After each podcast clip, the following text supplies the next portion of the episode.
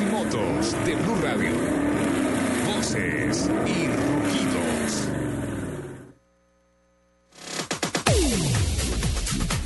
Bosch firmó un acuerdo con las firmas japonesas GS Yuasa y Mitsubishi Corporation para la creación de una joint venture denominada Lithium Energy and Power que se dedicará al desarrollo de baterías de ion de litio de nueva generación para vehículos eléctricos.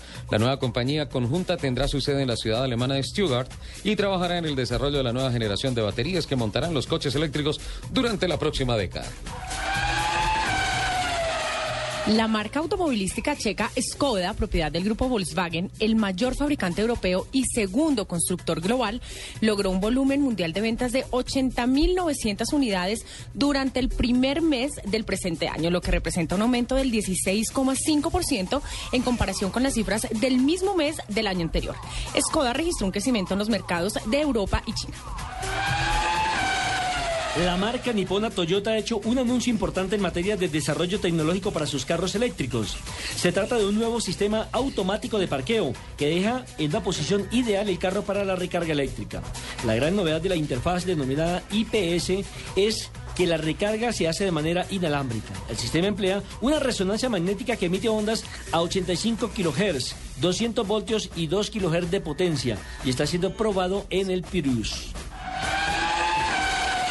Durante febrero y abril de 2014, la red colombiana de 36 talleres autorizados Nissan ofrecerá a los clientes de la marca una inspección gratuita de 28 puntos para automóviles modelo 2010 y de años anteriores.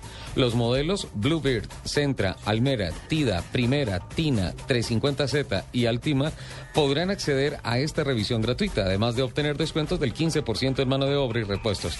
La inspección de 28 puntos no equivale a la revisión de mantenimiento preventivo a la que hace referencia el libro de información sobre la garantía y mantenimiento.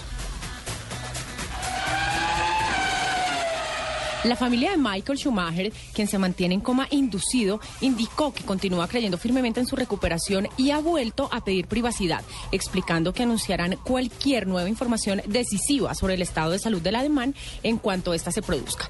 La familia sigue creyendo firmemente en la recuperación de Michael y pone toda su confianza en los médicos, los enfermeros y el equipo de auxiliares de enfermería.